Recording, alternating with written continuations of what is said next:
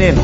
Anayekufundisha neno anakufundisha nini? Anazungumza na wewe kama mtu uliyevaa utu mpya ama anazungumza na wewe kana kwamba bado umevaa utu wa anazungumza na wewe kama mtu ambaye ni mwenye haki mtakatifu usio na hatia mawaa wala lawama mbele za mungu ama anazungumza na wewe kama vile wewe ni mwenye dhambi mtu mwenye hatia mtu mwenye lawama na mtu ulejea mawaa. Anazungumza na wewe vipi je anazungumza na wewe vipi? Anazungumza kana kwamba ni mtu ambaye ulishaachana na hiyo asili ya zamani kwa sababu ya damu ya yesu kristo kwa sababu ya kazi ya msalaba wa yesu kristo ama bado anazungumza na wewe kana kwamba bado una asili ya zamani?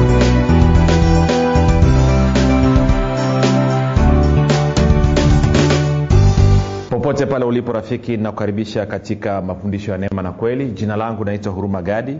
Asante kwa kutenga wasaa na kuweza kusikiliza siku hii ya leo Uh, kumbuka tu kwamba vipindi vya neema na kweli vinakuja kwako kila siku muda na wakati kama huu kwa wale ambao wanatusikiliza kwa njia ya redio lakini pia kwa wale ambao wanasikiliza kwa njia ya facebook youtube pamoja na podcast basi navyo mafundisho yanakuwa posted kila siku. Basi baada ya, ya hayo maelezo machache pia nishukuru wale wote ambao wamekuwa wakishiriki katika katika katika eh, kueneza na kuwaambia wengine habari ya mafundisho ya neema na kweli mafundisho ambayo yanalenga kumjengea imani na uwezo mwanafunzi wa kristo. Wale wote ambao wameokoka lakini wana maswali katika maisha yao wangependa kuona matokeo tofauti katika maisha yao basi endeleeni kuwaambia kwamba wasikilize vipindi vya neema na kweli.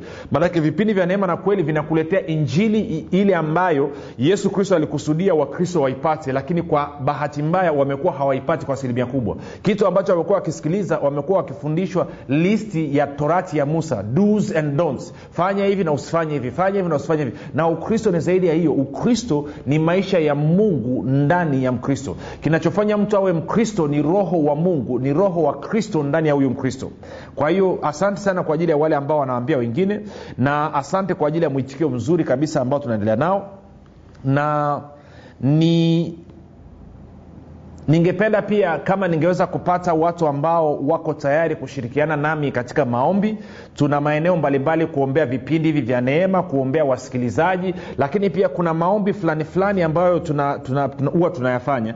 Kwao kama ungependa tunge, ungeweza kutuandikia sema mimi naitwa fulani bin fulani niko sehemu fulani naomba mniweke katika listi ya wanamaombi alafu tutakuingiza kwenye listi ya wana maombi. Kwao kila napotoa maombi nitakutumia na wewe nakala ya hicho ambacho unatakiwa kukiombea tuko sawasawa. Na wakati mwingine nitakuwa natengeneza posti kwa ajili ya kuwaelekeza watu namna ya kuomba especially kama tuna jambo fulani. Kama ungependa kushiriki kwa njia ya maombi kwamba kushiriki katika maombi kuomba sawasawa na ufahamu wa agano jipya kama ungependa huo unashirikishwa tunaomba tuandikie. Tuma meseji fupi kwenye kwenye facebook ama kwenye eh, kwenye nini kwenye simu sms ama kwa whatsapp ama kwa njia yote tutumie. Alafu tutakuingiza kwenye listi ya waombaji na kwa maana hiyo tutakuwa tunajua kabisa kwamba tuna waombaji ambao wanasimama pamoja nasi. Tunaomba mambo yaweze kutokea. Tunaomba mambo yaweze kubadilika. Kwa hiyo hebu fanya hivyo kama ungependa kushiriki na kuwa mwombaji. Basi baada ya kusema hayo nikumbushe tu kwamba vipindi vya neema na kweli ni vipindi ambavyo vinatengenezwa maksusi kwa ajili ya kujenga imani ya msikilizaji kwa ajili ya kumsaidia msikilizaji abadilishe kufikiri kwake ili imani yake iweze kutenda kazi ili aweze kufikiri kama kristo aweze kuzungumza kama kristo na aweze kutenda kama kristo. Tuko na somo letu linalosema mtu mpya ndani ya kristo mtu mpya ndani ya kristo. Na tunaenda kwenye wakolosai tatu mstari wa tisa hadi ule wa kumi. Wakolosai tatu tisa hadi kumi. Anasema hivi msiambiane uongo kwa kuwa mmevua kabisa utu wa kale pamoja na matendo yake mkivaa utu mpya unaofanywa upya upate ufahamu sawasawa na mfano wake yeye aliyeuumba kwa hiyo nikakwambia ulipozaliwa mara ya pili ulivua utu wa kale. Utu wa kale ni upi? Ni ile asili ya dhambi aliyokuwa nayo adamu. Ukavaa utu mpya ambao ni asili ya haki alionayo kristo. Sasa wiki ijayo nitaanza kuzungumzia huu umuhimu wa kutambua kwamba uko ndani ya kristo ama kuunganika na kristo. Lakini hapa itoshe tu kuona kwamba wewe umevua utu wa kale. Na kwa kuwa umevua utu wa kale namna ambavyo unatakiwa ufundishwe unatakiwa ufundishwe tofauti. Usifundishwe kama mtu ambaye amevaa utu wa kale unatakiwa ufundishwe kama mtu aliyevaa utu mpya. Nitakapokuja kuzungumza na wewe kana kwamba bado una asili ya dhambi na huku wewe una asili ya haki umevaa utu mpya maana yake ni kwamba bibilia inasema nakuambia uongo. Maana yake ni kwamba nakuambia uongo. Na kama nakuambia uongo hiyo ni shida. Ndio maana bwana yesu akasema jihadharini na manabii wa uongo. Nabii wa uongo kazi yake ni kukuambia wewe uongo. Wewe umezaliwa mara ya pili umevaa utu mpya. Okay. Ngoja tuteke kitu hapa. Tuende kwenye matayo saba. Matayo saba matayo saba alafu tuanze mstari ule wa kumi na tatu. Matayo saba kumi na tatu. No nani mstari wa kumi na tano sorry. Matayo saba mstari wa kumi na tano. Matayo saba mstari wa kumi na tano. Anasema jihadharini na manabii wa uongo. Watu wanaowajia wamevaa mavazi ya kondoo walakini kwa ndani ni mbwa mwitu wakali. Alafu anasema mtawatambua kwa matunda yao. Je watu huchuma zabibu katika miiba au tini katika mibaruti? Vivyo hivyo kila mti mwema huzaa matunda mazuri na mti mwovu huzaa matunda mabaya. Mti mwema hauwezi kuzaa matunda mabaya wala mti mwovu kuzaa matunda mazuri. Anasema mti mwema hauwezi kuzaa matunda mabaya wala mti mwovu kuzaa matunda mazuri. Kwa hiyo anachokwambia nini? Anazungumzia habari hapa ya utu wa kale na utu mpya. Anasema mtu ambaye amevaa utu wa kale hawezi akawa na matendo mema. Na mtu ambaye amevaa utu mpya hawezi akawa na matendo mabaya. Unasema lakini bwana tunaona hivyo? Yesu unaona hiyo ni kwa sababu watu wamevurugwa. Hawajapewa ufahamu. Hawajafundishwa kuwa na ufahamu sawasawa na hali yao mpya ya kuvaa utu mpya. Shida ni kwamba wao wamevaa utu mpya ama wamekuwa mtu mpya ndani ya kristo lakini wafundishaji wanawafundisha kana kwamba bado hawa watu wamevaa ama wana asili wana utu wa kale. Na ndicho ambacho bwana yesu anasema hapa. Kwa hiyo anasema anasema mti mwema hauwezi kuzaa matunda mabaya wala mti mwovu kuzaa matunda mazuri. Kwa hiyo anasema kama unataka mti, kama unataka matunda mazuri hakikisha basi umepanda mti mwema. Sawa? Na angalia hapa anasema mti mwema hauwezi kuzaa matunda mabaya wala mti mwovu kuzaa matunda mazuri. Kwa anasema kama unataka matunda mazuri hakikisha una mti mwema. Kama unataka matunda mabaya hakikisha una mti mwovu. Na problem tulionayo kwenye kanisa ni kwamba watu wanajaribu kubadilisha matunda pasipo kubadilisha mti. Sasa kumbuka mti mwovu ndo asili ya kale. Mti mwema ni asili mpya asili ya kale ni ipi? Ni asili ya adamu. Asili mpya ni ipi? Ni asili ya kristo. Kwa hiyo anasema mtu mwenye asili ya kristo hawezi akawa na matendo mabaya. Na mtu mwenye asili ya adamu ambayo ni asili ya dhambi hawezi akawa na matendo mazuri. Kwa anasema ukitaka kupata matunda mazuri sharti mti uwe mwema. Na ukitaka matunda maovu sharti mti uwe mwovu. Tuko sawasawa rafiki? Sasa moja nirudi pale juu kidogo. Kwa anasema mstari wa 15 tena anasema jihadharini na manabii wa uongo. Watu wanaowajia wamevaa mavazi ya kondoo walakini kwa ndani ni mbwa mwitu wakali sasa huwa anasemaga kuna nabii wa uongo kuna nabii wa uongo amejitokeza. Okay ngoja tuangalie nabii wa uongo yukoje. Sifa ya kwanza ya nabii wa uongo maana yake ni kwamba anazungumza uongo. Uhitaji ufunuo. Isi nabii wa uongo maana yake ni kwamba anasema uongo. Na anayoyafanya ni ya uongo kwa anasema jihadharini na manabii wa uongo watu wanaowajia mavazi ya kondoa lakini kwa ndani ni mbwa mwitu wakali sasa bwana yesu anakuelezea namna ya kuwatambua hawa manabii wa uongo. Anasema mtawatambua kwa matunda yao. Mtawatambua kwa matunda yao. Alafu anasema je watu huchuma zabibu katika miiba au tini katika mibaruti? Vivyo hivyo kila mti mwema huzaa matunda mazuri na mti mwovu huzaa matunda mabaya. Kwa anasema mtawatambua kwa matunda yao. Ukitaka kujua huyu ni nabii wa uongo angalia matunda. Sasa kwa kuwa amezungumza habari ya mti na matunda lazima nitafute sehemu nyingine ambayo bwana yesu alizungumzia habari ya mti na matunda alafu nione ilikuwa ina maana gani. Kwa sababu anasema kupitia matunda ndio itatuwezesha kumjua kama huyu ni nabii wa uongo ama ni nabii wa kweli. Kwao moja kwa moja twende kwenye matayo kumi na mbili. Twende kwenye matayo kumi na mbili tuanze mstari wa 33 hapa bwana yesu alikuwa ametoka kuzungumza na mafarisayo viongozi wa dini wa wakati huo. Anawaambia hivi ufanyeni mti kuwa mzuri na matunda yake kuwa mazuri. Anarudia stori ile ile tena. Au ufanyeni mti kuwa mbaya na matunda yake mabaya. Kwa maana kwa matunda yake mti hutambulikana. Kwao anarudia stori ile ile. Kumbuka tuambia kupitia matunda tutaweza kujua nani ni nabii wa uongo na nani ni nabii wa ukweli sasa 34 anasema hivi enyi wazao wa nyoka mwawezaje kunena mema mkiwa wabaya? Maana kinywa cha mtu huya, ya, cha mtu huyanena ya ujazayo moyo wake. 35 mtu mwema katika akiba njema hutoa mema na mtu mbaya katika akiba mbaya hutoa mabaya. 36 basi nawaambia kila neno lisilo maana watakalolinena wanadamu watatoa hesabu ya neno hilo siku ya hukumu. 37 kwa kuwa kwa maneno yako utahesabiwa haki kwa maneno yako utahukumiwa. Kwa hiyo bwana yesu anasema mti ni mtu na maneno ni matunda. Mti ni mtu maneno ni matunda. Kwa hiyo anavyosema mtawatambua manabii kwa matunda yao mnabii wa uongo kwa matunda yao anasema sikiliza maneno yao sasa kumbuka tumetoka kwenye wakolosai tatu tisa. Anasema msiambiane uongo kwa kuwa mmevua kabisa utu wa kale. Kwa hiyo inamaana mtu anayekuja kukufundisha wewe uliyezaliwa mara ya pili akazungumza na wewe ambaye umezaliwa mara ya pili ambaye umevaa utu mpya akazungumza na wewe kana kwamba, kana kwamba bado umevaa utu wa kale wakolosai tatu tisa anasema huyo mtu anakuambia uongo hayo maneno ni ya uongo. Na kufuatana na maelekezo ya bwana yesu huyo mtu ni nabii wa uongo. Kwa sababu tafsiri nyepesi ya unabii ni unapofundisha neno la mungu in fact unatoa unabii.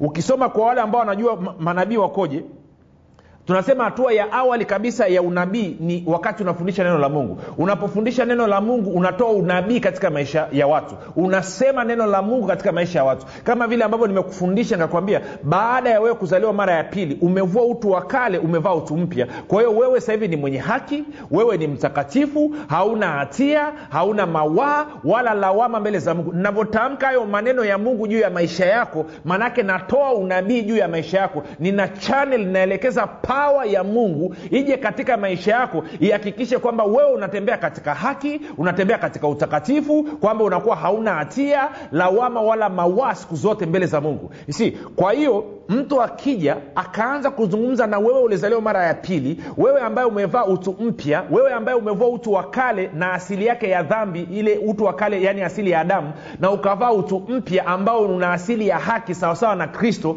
then huyu mtu akazungumza na wewe kana kwamba bado wewe umevaa utu wa kale. Huyu mtu anakuambia uongo na kufuatana na maelekezo ya bwana yesu anasema huyo ndio nabii wa uongo. Kwa nini? Kwa sababu kweli iko katika yesu kristo. Kweli haiko nje ya yesu kristo. Yohana 146 mimi ndio njia kweli na uzima. Mtu aji kwa baba isipokuwa kwa njia ya mimi. Kwa hiyo rafiki ni muhimu.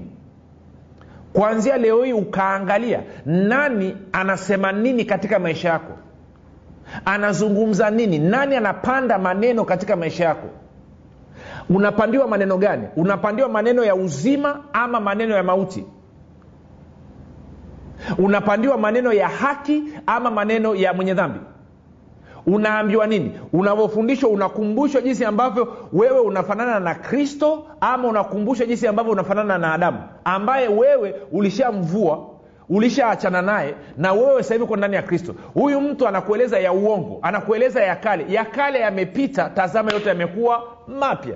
Huyu mtu anazungumza nini na wewe? Wewe unapokwenda kujifunza neno anayekufundisha neno anakufundisha nini? Anazungumza na wewe kama mtu uliyevaa utu mpya ama anazungumza na wewe kana kwamba bado umevaa utu wa kale anazungumza na wewe kama mtu ambaye ni mwenye haki mtakatifu usio na hatia mawaa wala lawama mbele za mungu ama anazungumza na wewe kama vile wewe ni mwenye dhambi mtu mwenye hatia mtu mwenye lawama na mtu lejea mawaa. Anazungumza na wewe vipi? Je anazungumza na wewe vipi? Anazungumza kana kwamba ni mtu ambaye ulishaachana na hiyo asili ya zamani kwa sababu ya damu ya yesu kristo kwa sababu ya kazi ya msalaba wa yesu kristo ama bado anazungumza na wewe kana kwamba bado una asili ya zamani na ukimsikiliza huyo mtu ukakubaliana naye ukakubali kwamba wewe bado una asili ya dhambi asili ya adamu maanaake ni kwamba umesikiliza uongo. Na kwa maanao huyo mtu amezungumza na wewe kama nabii wa uongo na amechaneli pawa ya uovu ya ibilisi katika maisha yako. Ndio maana dhambi inakutesa magonjwa yanakutesa umaskini unakutesa maradhi yanakutesa. Una matatizo lukuki. Kwa sababu gani? Kwa sababu umeingiziwa mbegu nyingine. Umeingiziwa maneno ambayo sio ya uzima. Umeingiziwa taswira tofauti na ulionayo. Umeambiwa kwamba wewe umevaa utu wa kale wakati wewe umevaa utu mpya.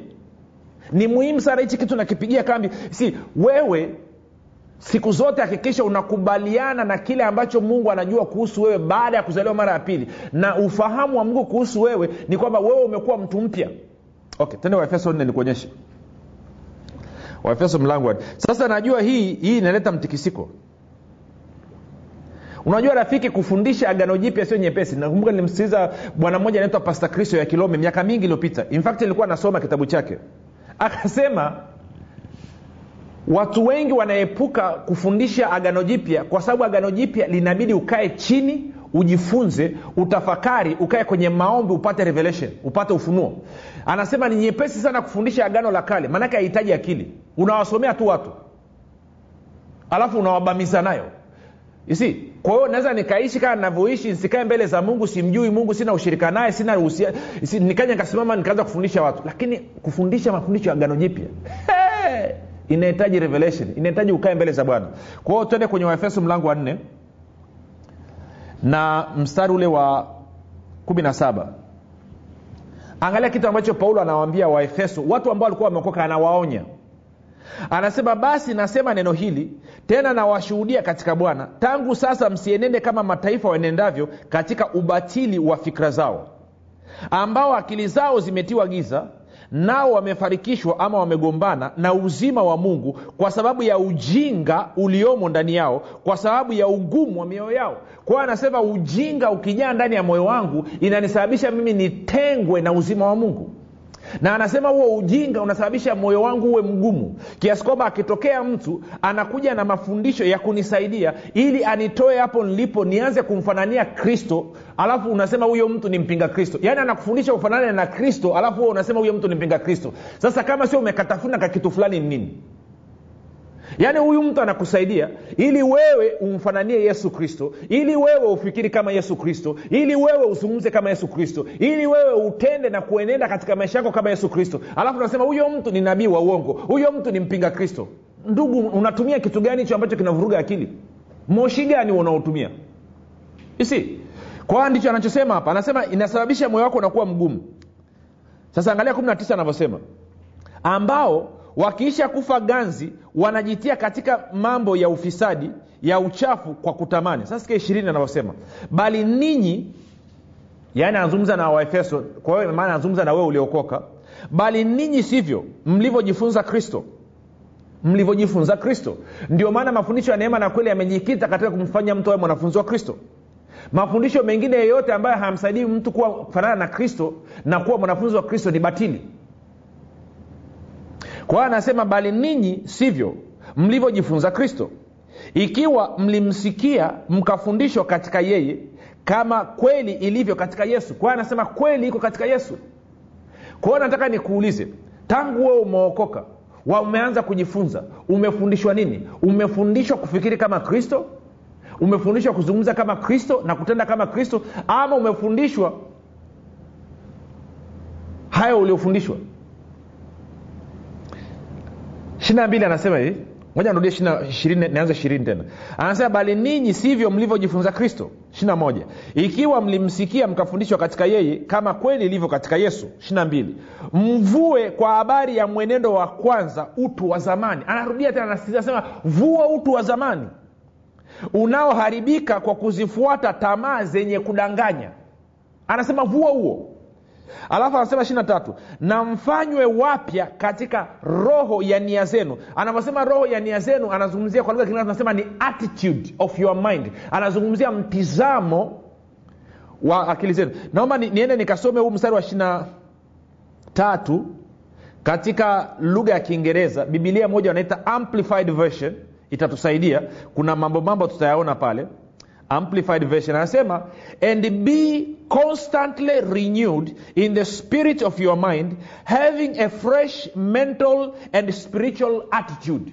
Anasema anasema na kila mara mfanywe upya katika roho ya nia zenu mkifanywa upya mki, anasema mki, mkipata mtizamo mpya wa kiroho. Kuwa na anasema having a fresh mental and spiritual attitude. Kwamba kufikiri kwako kuwe tofauti. Sasa anaendelea anasema hivi. Kwao ishiri tatu anasema rudia ishiri mbili. Mvue kwa habari ya matendo ya kwanza utu wa zamani unaoharibika kwa kuzifuata tamaa zenye kudanganya. Ishiri tatu. Na mfanywe wapya katika roho ya nia zenu. Ishiri nne. Mkavae utu mpya ulioumbwa kwa namna ya mungu katika haki na utakatifu wa kweli. Kwa anasema vaa utu mpya. Huu utu mpya rafiki ulionayo umeumbwa katika mfano wa mungu. Huu utu mpya umeumbwa katika mfano wa mungu na wewe umevaa sasa hivi haki na utakatifu wa kweli. Hiyo ndio status yako hiyo ndio hali yako ulionayo. Kwao mtu akikwambia tofauti akikwambia wewe ni mwenye dhambi wewe una laana wewe sijui una, una, una, una kitu gani sijui una nuksi una mikosi huyo mtu hajui maana ya uokovu haelewi maana ya kuzaliwa mara ya pili. Huyo mtu anakuambia uongo. Na bibilia anasema bwana yesu anasema huyo ni nabii wa uongo. Anasema wewe ulipozaliwa mara ya pili umevua utu wa kale umevaa utu mpya. Hivyo sasa hivi enenda katika haki na utakatifu wa kweli. Maanake hiyo ndio asili ulionayo na muda umetuishia rafiki. Watu wengi sana hawajui kwamba maisha mazuri ama mabaya yanatokana na maneno yao kufanikiwa ama kushindwa kunatokana na maneno yao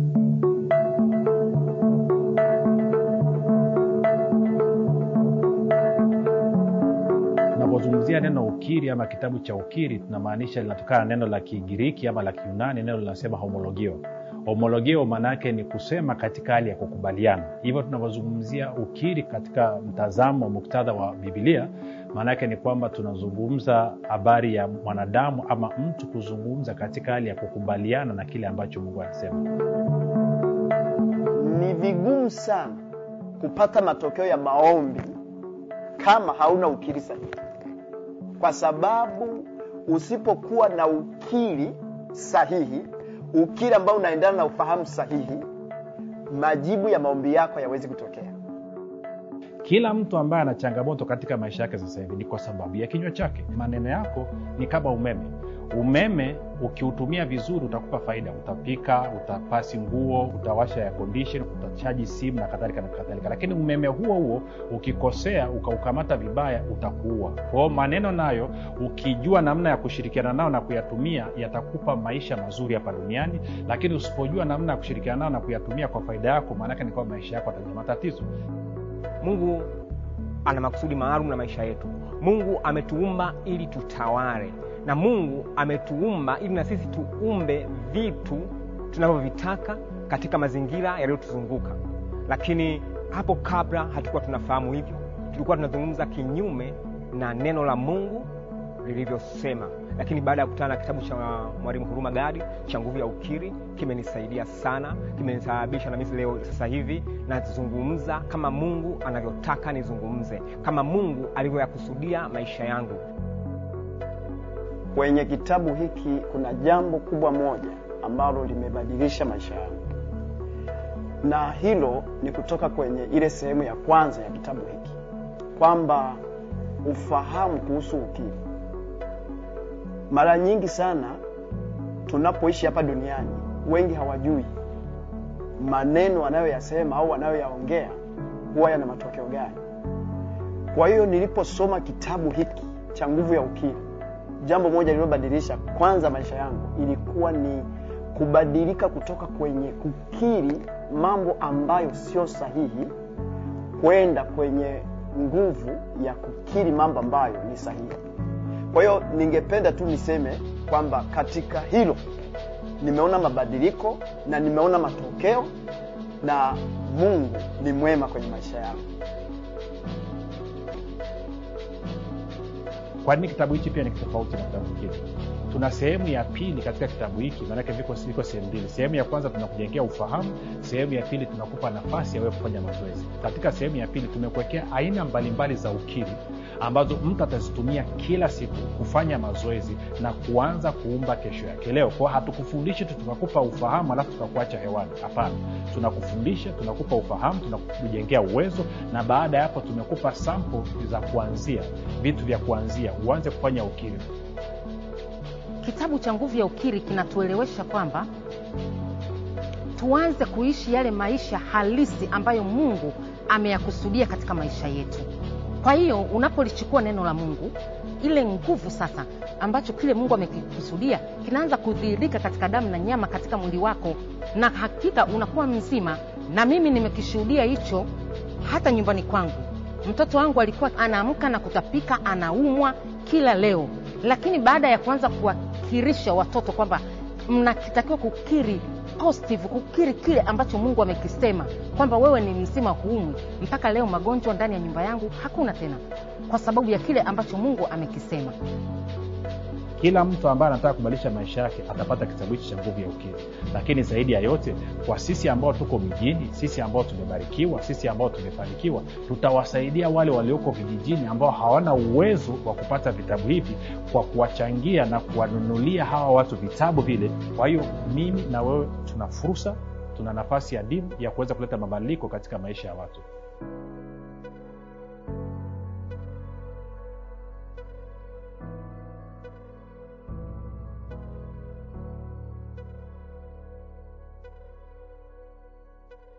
baada ya hayo mapumziko mafupi rafiki basi kama umenisikiliza na umesema oh kumbe natakiwa nienende katika haki na utakatifu wa kweli basi kama unataka kufanya hayo maamuzi njia ya kwanza kabisa ni kumpokea yesu kristo kama bwana na mwokozi wa maisha yako. Bila yesu kristo haya mambo hayawezi kutokea. Hivyo fanya maombi pamoja nami kutoka katika vilindi vya moyo wako. Sema mungu wa mbinguni asante kwa habari njema asante kwa ajili ya zawadi ya mwanao yesu kristo. Naamini kwamba alikufa msalabani ili aondoe dhambi zangu. Kisha akafufuka mimi niyo mwenye haki. Bwana yesu nakukaribisha katika maisha yangu. Uwe bwana na mwokozi mponyaji mstawishaji mwezeshaji na mlinzi wa maisha yangu. Asante kwa maana mimi sasa ni mwana wa mungu rafika umefanya maombi mafupi nakupa ongera. Karibu katika familia ya mungu. Tuandikie tujulishe mahali ulipo tuweze kufurahi pamoja na wewe tuweze kusimama pamoja na wewe. Na nina furaha kwamba umeamua kuingia katika familia ya mungu na hutajuta. Basi nakukabidhi mikononi mwa roho mtakatifu na kwa neno la neema ya mungu. Jina la yesu kristo likupatia ulinzi. Mpaka hapo tumefika mwisho. Jina langu naitwa huruma gadi na yesu ni kristo na bwana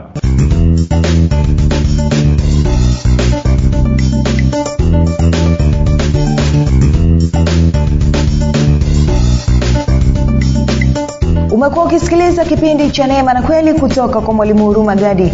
Kama una ushuhuda au maswali kutokana na kipindi cha leo tuandikie message ama tupigie simu namba 7645242 au 6735242 au 7895242 nitarudia. 7645242 au 6735242 au 7895242 pia usiache kumfolo mwalimu huru magadi katika facebook instagram na twitter kwa jina la mwalimu huru magadi. Pamoja na kusubscribe katika youtube chaneli ya mwalimu huru magadi kwa mafundisho zaidi